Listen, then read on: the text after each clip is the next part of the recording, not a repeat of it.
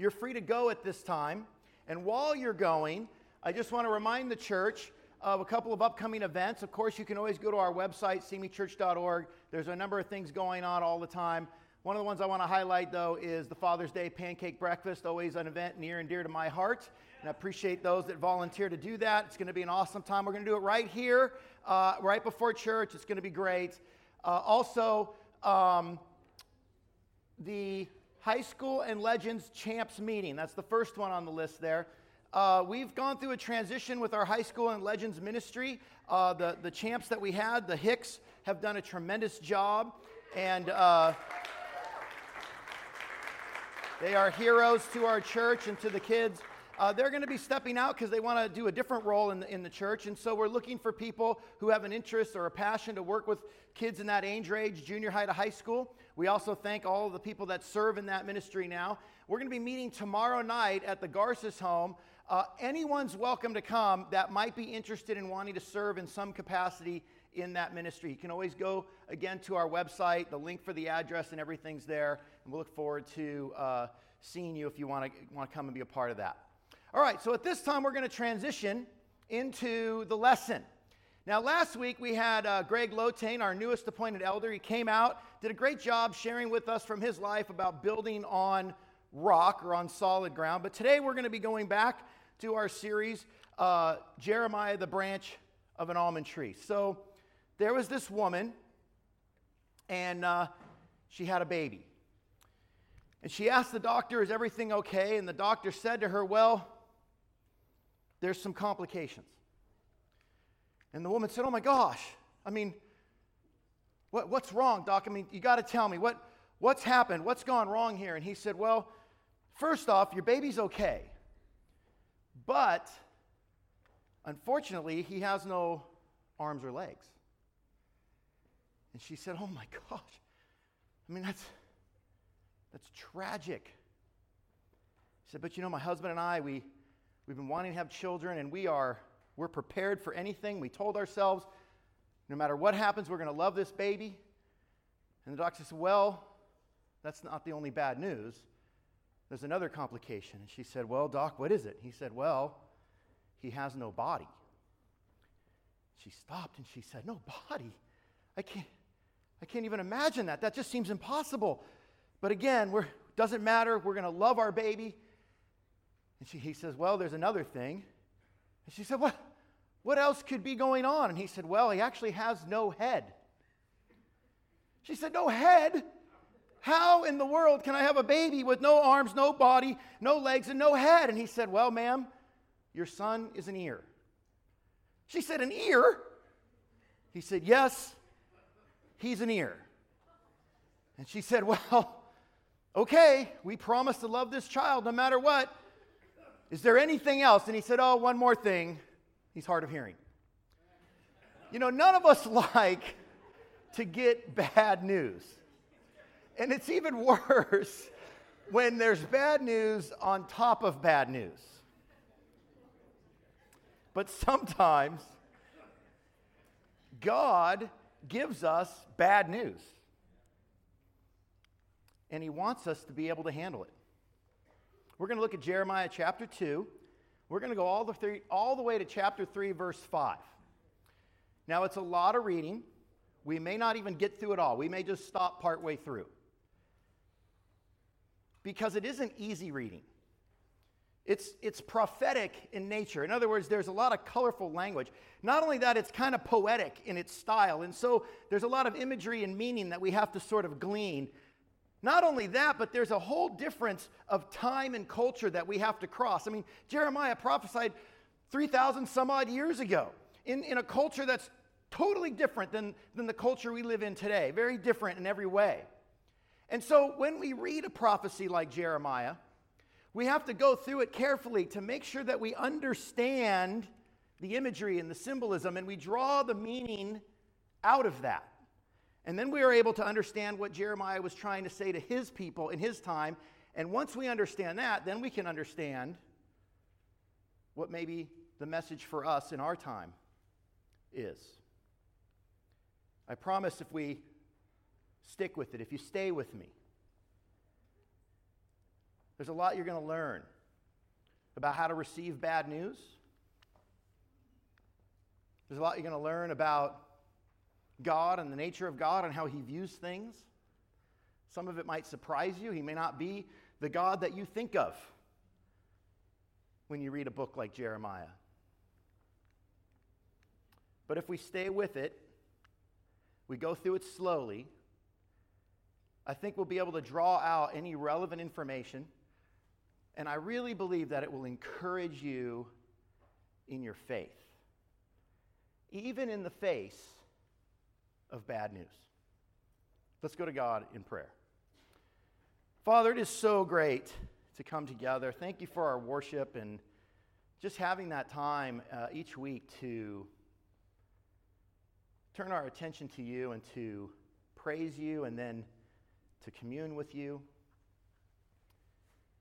We truly do swim in an ocean of mercy and grace. What a beautiful song. And I pray, God, that we walk out of here today encouraged by just the worship, if nothing else. But God, I also pray that you open up our hearts, help us to listen intently to your word. Let your word speak to us. Because we know, God, that you want to speak to us, that you are speaking to us. It's in Jesus' name we pray. Amen. Amen. Jeremiah chapter 2, we're going to start in verse 1. The word of the Lord came to me Go and proclaim in the hearing of Jerusalem. This is what the Lord says I remember the devotion of your youth, how as a bride you loved me, and followed me through the wilderness, through a land not sown. Israel was holy to the Lord, the first fruits of his harvest.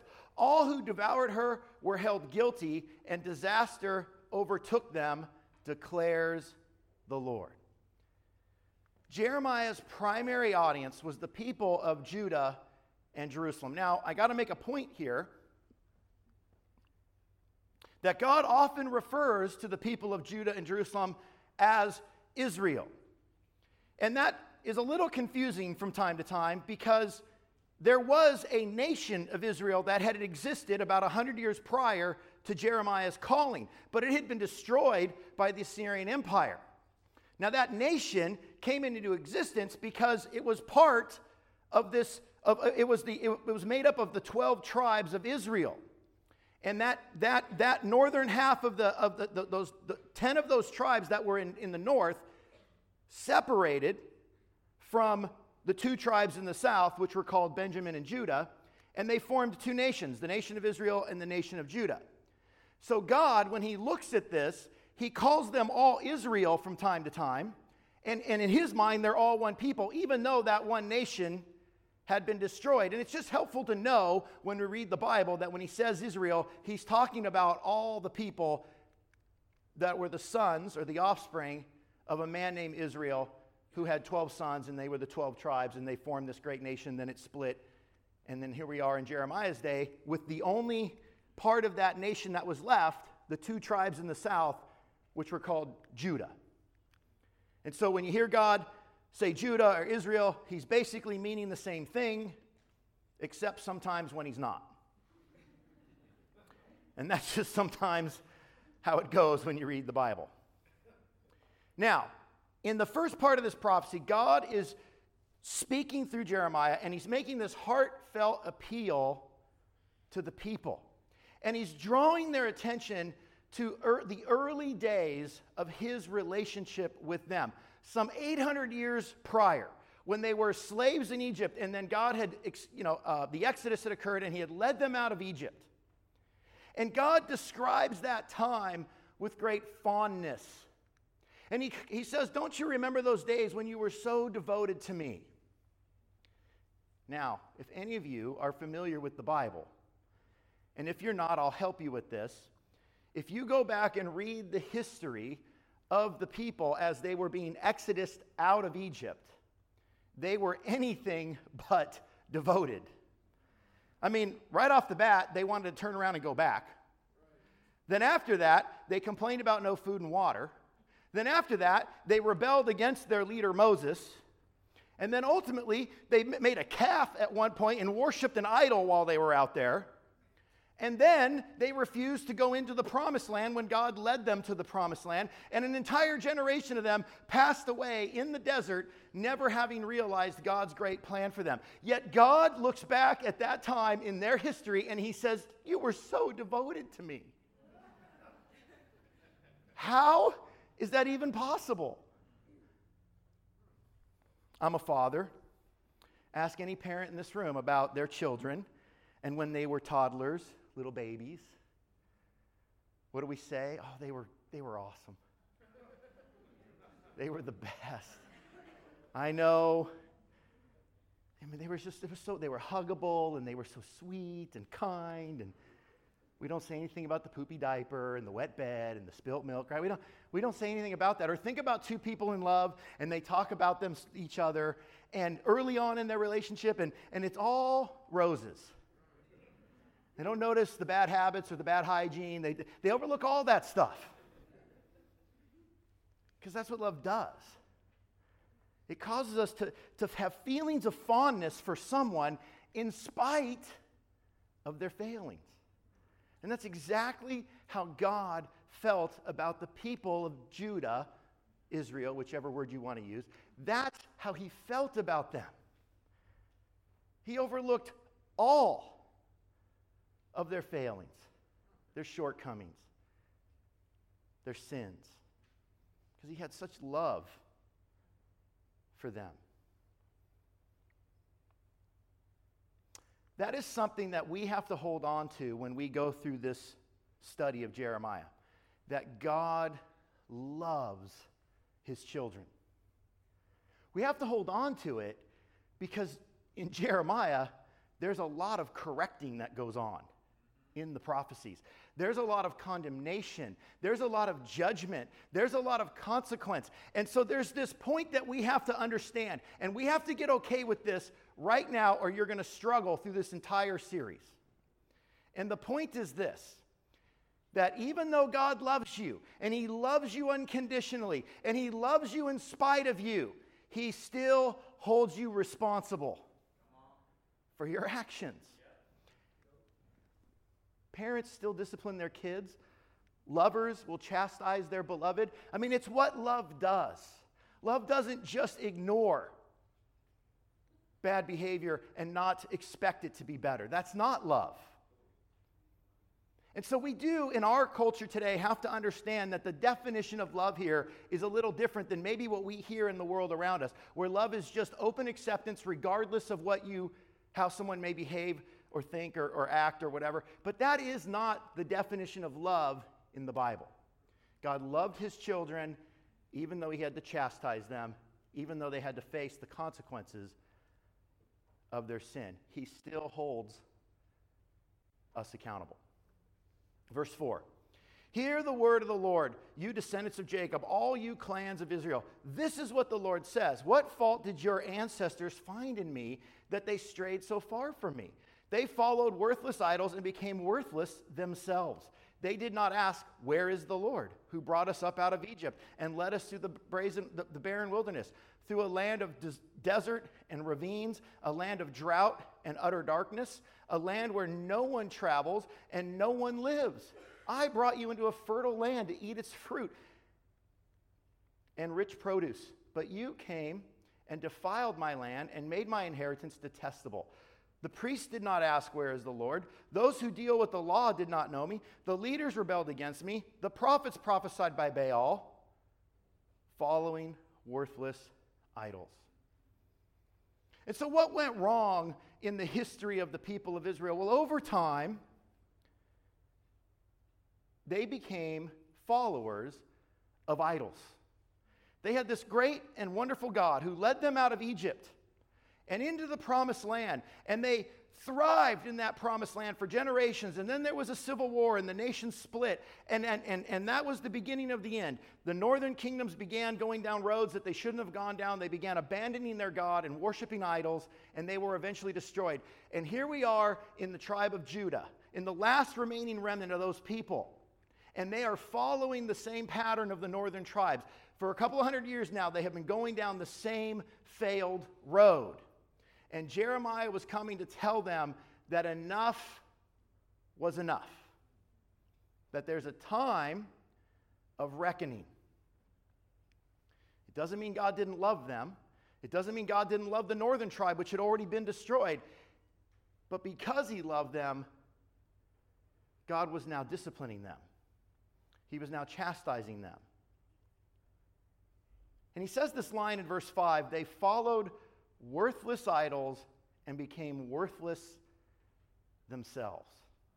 Have you ever heard the phrase, you are what you eat? Shout it out. What does it mean? Popsicles?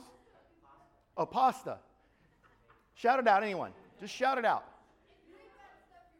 If you eat bad stuff, your body won't be healthy or you'll be bad. Wait, wait, how'd you say it? If you eat bad stuff, you'll be bad. You said it like that, right? Say it again. Okay. So if you eat bad stuff or you do bad things, bad things are going to happen, right? We get that. It makes total sense. Well, did you know that according to God, you are what you worship? If you worship bad stuff, you're going to have bad stuff come out of you. And in this case, the Israelites began worshiping worthless idols, and as a result of their, their worship, and as a result, their worship was worthless before God. And he says this line in verse 6 they did not ask, Where is the Lord? Apparently, in the course of time, they stopped wanting to know about their God. And eventually, they forgot about him. Verse 8 tells us that even the priests, the teachers, the leaders, the prophets, they also stopped asking, Where is the Lord? And worse yet, they started looking at the nations around them and asking, Well, what do they believe? And what are they doing? What's everyone else doing? They embraced alternative narratives, they embraced false beliefs of the pagan nations around them. And this happened over time. The Bible tells us in another section that it got so bad that just prior to Jeremiah's calling, the actual Bible itself, they had scrolls back then, the actual scrolls of the written words of God were lost. Could you, could you imagine? Imagine if every Bible in the United States got misplaced. I mean, how far from God would we have gotten to to get to that point to where we don't even know where the Bible is anymore? We can't even find it. That was the spiritual condition of the nation of Judah when God called him to come and prophesy when it comes to faith in God, if you don't ask, you don't know. If you don't know, you can't live. And if you aren't living, you will lose it. And that's exactly the situation Judah found themselves in. And it was the first bit of bad news that God was bringing to them through Jeremiah. You know, I don't know if I'm supposed to be your priest or your teacher or your leader or your prophet. I, I, don't know. Maybe I'm supposed to, maybe that's my function, a little bit of all of them. I don't know. But I know one thing my job is to never stop asking, Where is God? Your job as a believer in Jesus Christ or in God the Father is to never stop asking, Where is God? I don't care what's going on in the world around us. We may be the only people in the world in this room. It doesn't matter. We never stop wanting to know about God.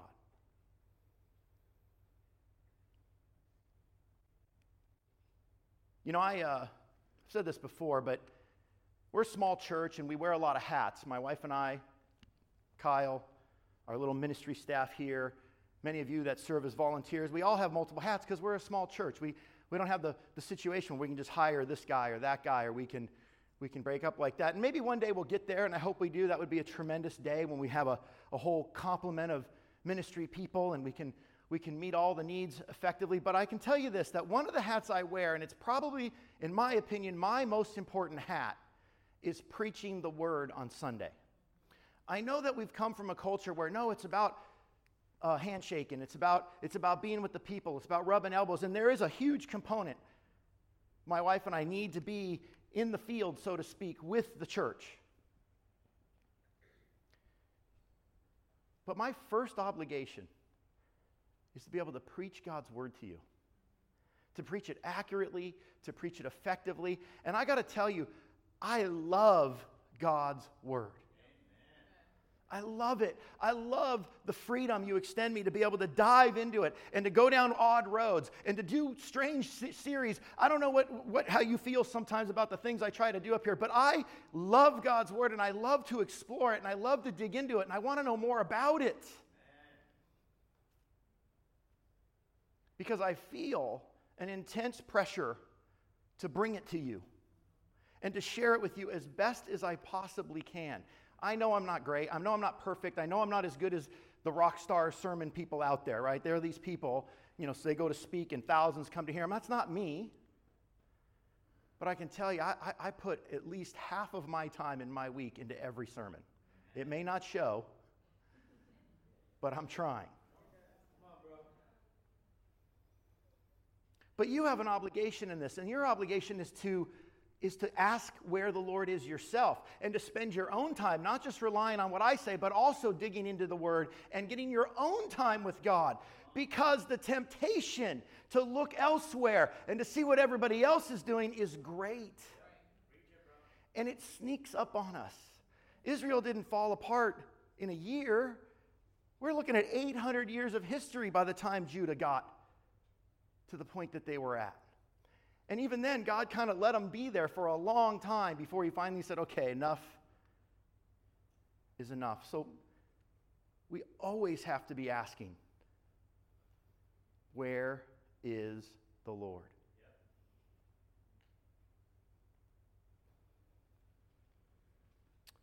Verse 9. Therefore, I bring charges against you, declares the Lord, and I will bring charges against your children's children. Cross over to the coast of Cyprus and look Send to Kedar and observe closely. Ha- if there has ever been anything like this, has a nation ever changed its gods? Yet they are no gods at all. But my people have exchanged their glorious God for worthless idols. Be appalled at this, you heavens, and shudder with great horror, declares the Lord. My people have committed two sins.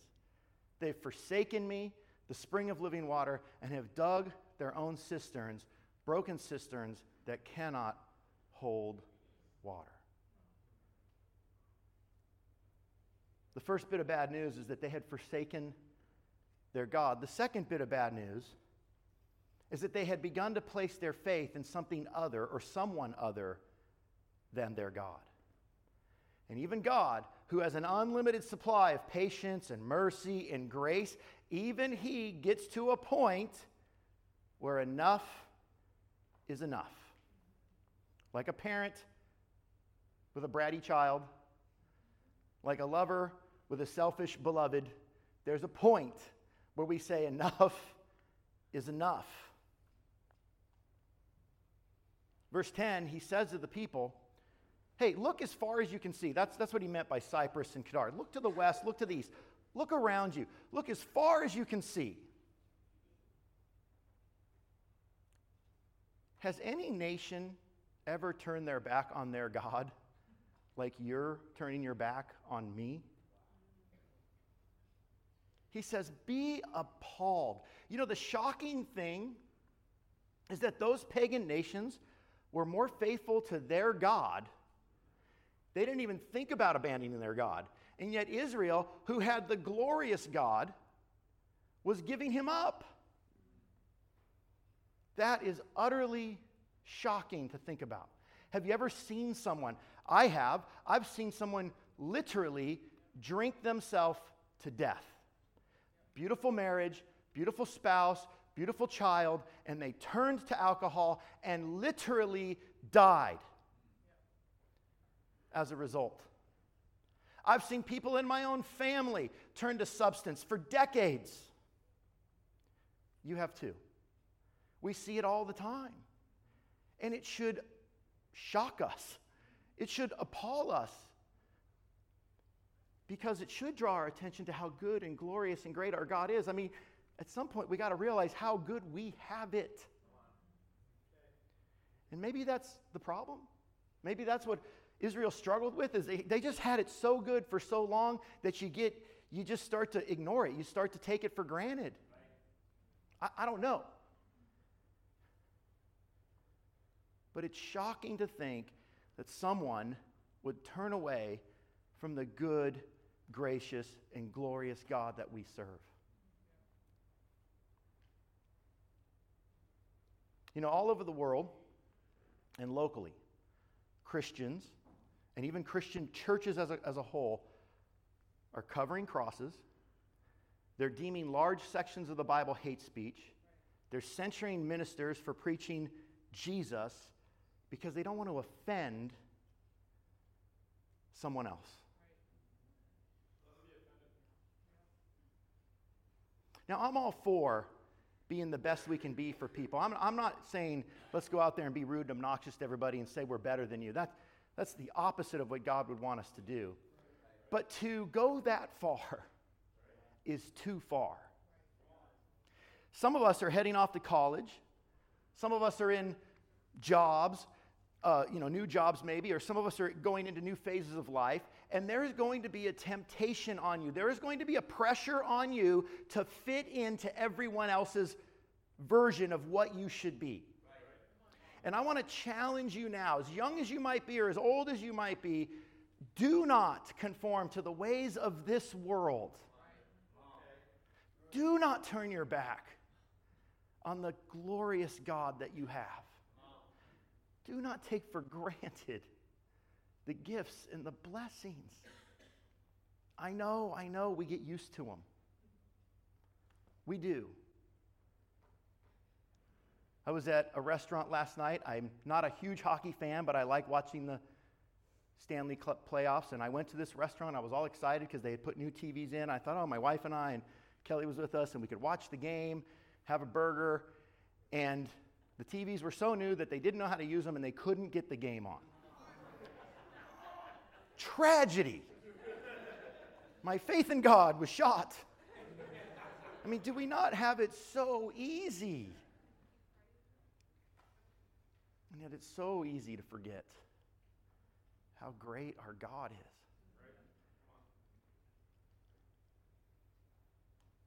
It's a tragedy of riches. He said they committed two sins. One was that they forsake, that slow creep from conviction to capitulation. But two, he says they dug their own cisterns. Now, cisterns, if you don't know, are just holes in the ground. They're not wells, they're holes in the ground, and they're, they're designed to hold water. If you live in the desert, cisterns are important because there's not much water. And so you, you dig a lot of cisterns. In fact, archaeologists in Palestine, they dig up cisterns all the time. They're all over the place because you need water. And so you dig lots of holes in the ground so you can capture water so you have it when there isn't any water. And God says to the Israelites that they traded the living God, the spring that God represented, for a cistern. Now, how, why that matters is, is when you think about a cistern, we're not familiar because we don't, we don't have cisterns, but think of a pool where the filter breaks. What happens to a pool in somebody's backyard when the filter doesn't run for a while? It turns green, it gets stale, it gets stinky.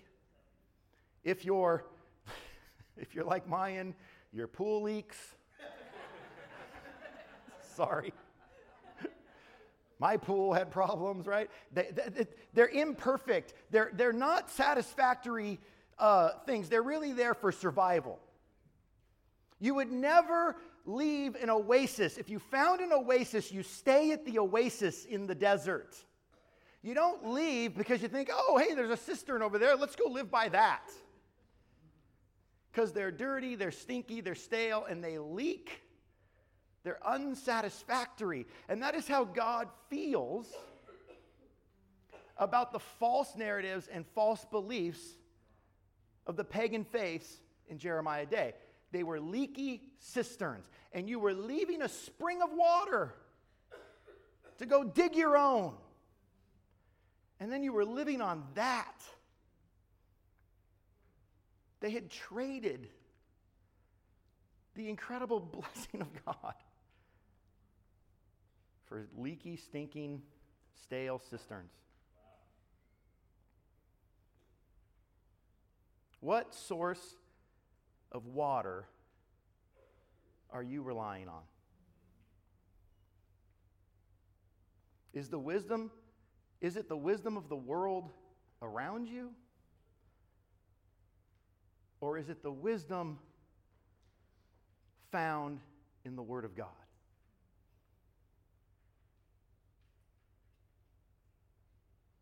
Who do you listen more to? Who do you care to know more about? Anything less than the Word of God is trading it in for a cistern. Is Israel a servant? Verse 14, a slave by birth? Why then has he become plunder? Lions have, ra- have roared. They have growled at him. They have laid waste to his land, his towns, and burned and, and uh, burned and deserted. Also, the men of Memphis and Tahpanhes have cracked your skull. Have you not brought this on yourselves by forsaking the Lord your God when he led you in the way? Now, why go to Egypt and drink water from the Nile? And why go to Assyria to drink water from the Euphrates? Your wickedness will punish you, your backsliding will rebuke you. Consider then and realize how evil and bitter it is for you when you forsake the Lord your God and have no awe of me. From the very beginning, God wanted the best for his people. He wants the best for you and I. But their faithlessness would lead to their downfall. Now, it's helpful, for a little context here, to know that the prophecies we read in Jeremiah are not necessarily chronological. And so, as we get into the book, we're going to be bouncing around. But the first six chapters pretty much are. And these first six chapters, six chapters take place during the reign of King Josiah. He was the last good king Judah had, and he was a great king. If you want to do any side reading, look up the life of Josiah and read about him. One of my favorite heroes in the Bible. You don't hear much about him, but he was a great king. But you know, he came at a time where it was uh, honestly too late. For all his best efforts, of trying to turn the people back to God, along with Jeremiah and a number of other prophets who lived at the time, they were unsuccessful. You see, during that time, Assyria was the big power in the region. Egypt was a close second. Babylon was way over in the east, and they were growing and they were coming. And Jeremiah was prophesying that Babylon was the power you got to look out for because they're coming and they're going to kill everybody. They're going to take over everything. But Israel couldn't see that. And so they tended to want to rely on Egypt and Assyria. They kept trying to ally themselves with one or the other because they were thinking, well, these are the two big dogs on the street. Let's join up with them. And then when Babylon comes, the three of us can defeat them. And Jeremiah's like, that is not going to work. Don't do it. And we said this in the first lesson on this series where it's really hard to tell people, repent, but you're not going to escape your punishment. Like, we want to hear, repent, so you can get escape punishment, right? That, that wasn't Jeremiah's message. His message was repent so it won't be so bad. And the so bad was join up with Babylon. I mean, that's just terrible. I mean, that is not an easy sermon to preach. Nobody wants to hear that. And so Israel ignored it and they kept trying to ally. Well, let's think about Assyria and Egypt for a minute. Have you ever had a couple of friends in your life that you just had to get rid of at some point? That's Egypt and Assyria. They're not good friends. They're the guy, or maybe you, actually, I was one of those guys to someone in his life, unfortunately. But, but they were not the friends you wanted to have. They were the ones that were going to get you drunk. They were the ones that were going to leave you at the party. That's who they were. Assyria had destroyed the northern half of the nation of Israel. Egypt was in the future going to do battle and kill the best king Judah ever had, Josiah. God was telling them through Jeremiah do not partner with these guys. Do not. They're not going to help you. They're not the kind of friends you need. And that was maybe the third bit of bad news that they had to accept the consequences of their actions. And no one was going to bail them out, and there was nothing they could do about it, and they were just supposed to submit and surrender to Babylon. They didn't listen.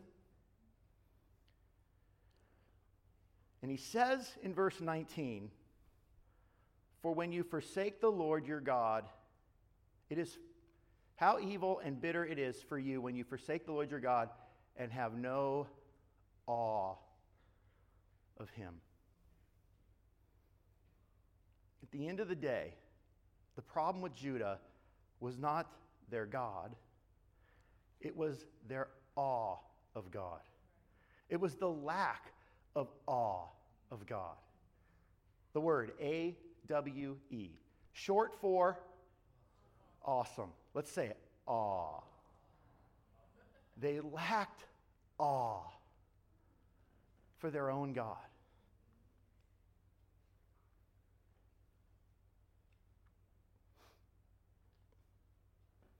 They didn't believe that he was the greater power. They thought Babylon was the greatest power. I have a little, I don't know what you call this. Uh, what's it called? Well, I know it's a snow globe. I mean, uh, uh, visual, visual aid for you. I have a snow globe. Okay? I want you to imagine for a minute that your world is inside this snow globe and that I'm looking in at you, or you're looking in at you. And then I want you to imagine that you're inside that snow globe and you're looking out at you or me looking in, whoever image you want.